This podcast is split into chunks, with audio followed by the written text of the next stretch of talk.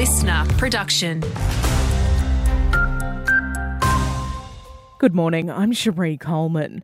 There are no plans to bring back mask rules in New South Wales, despite an uptick in COVID cases.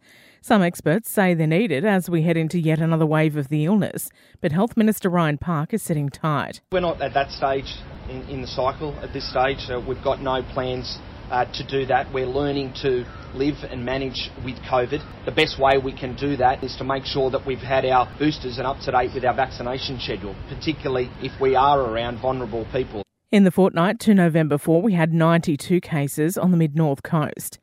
Extraordinary acts of courage are being recognised this morning at Government House.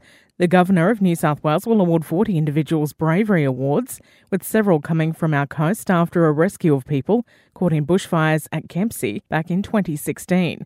Spokesperson from the Royal Humane Society, John Hoban, hopes the inspiring acts will see more of us step up to the plate when the time comes. It's easy to uh, look away when something serious is happening by giving bravery awards to these people who do inspire us we, we hope that other people will step forward and, and uh, copy their behaviour. With drought conditions setting in across the mid north coast, farmers are being encouraged to get ahead of pest animal problems as supplemental feeding becomes more common. Local Land Services is warning that foxes, wild dog, feral deer, and pigs can all affect a farmer's bottom line, either by killing or maiming stock or directly competing with them for feed.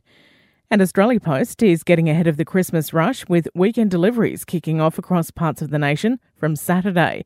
It's not just for the major cities either, with the mail giant announcing a number of regional locations will also be serviced, including Coffs, Port, Laurieton, Wauchope, and Kempsey. Having a look at sport now, it was far from the comeback the Sydney Thunder were after. Coffs product Anika Learoyd and her teammates going down to the Strikers by six wickets in Adelaide overnight. The loss seeing them drop to fourth on the ladder ahead of their clash with the Perth Scorchers on Saturday.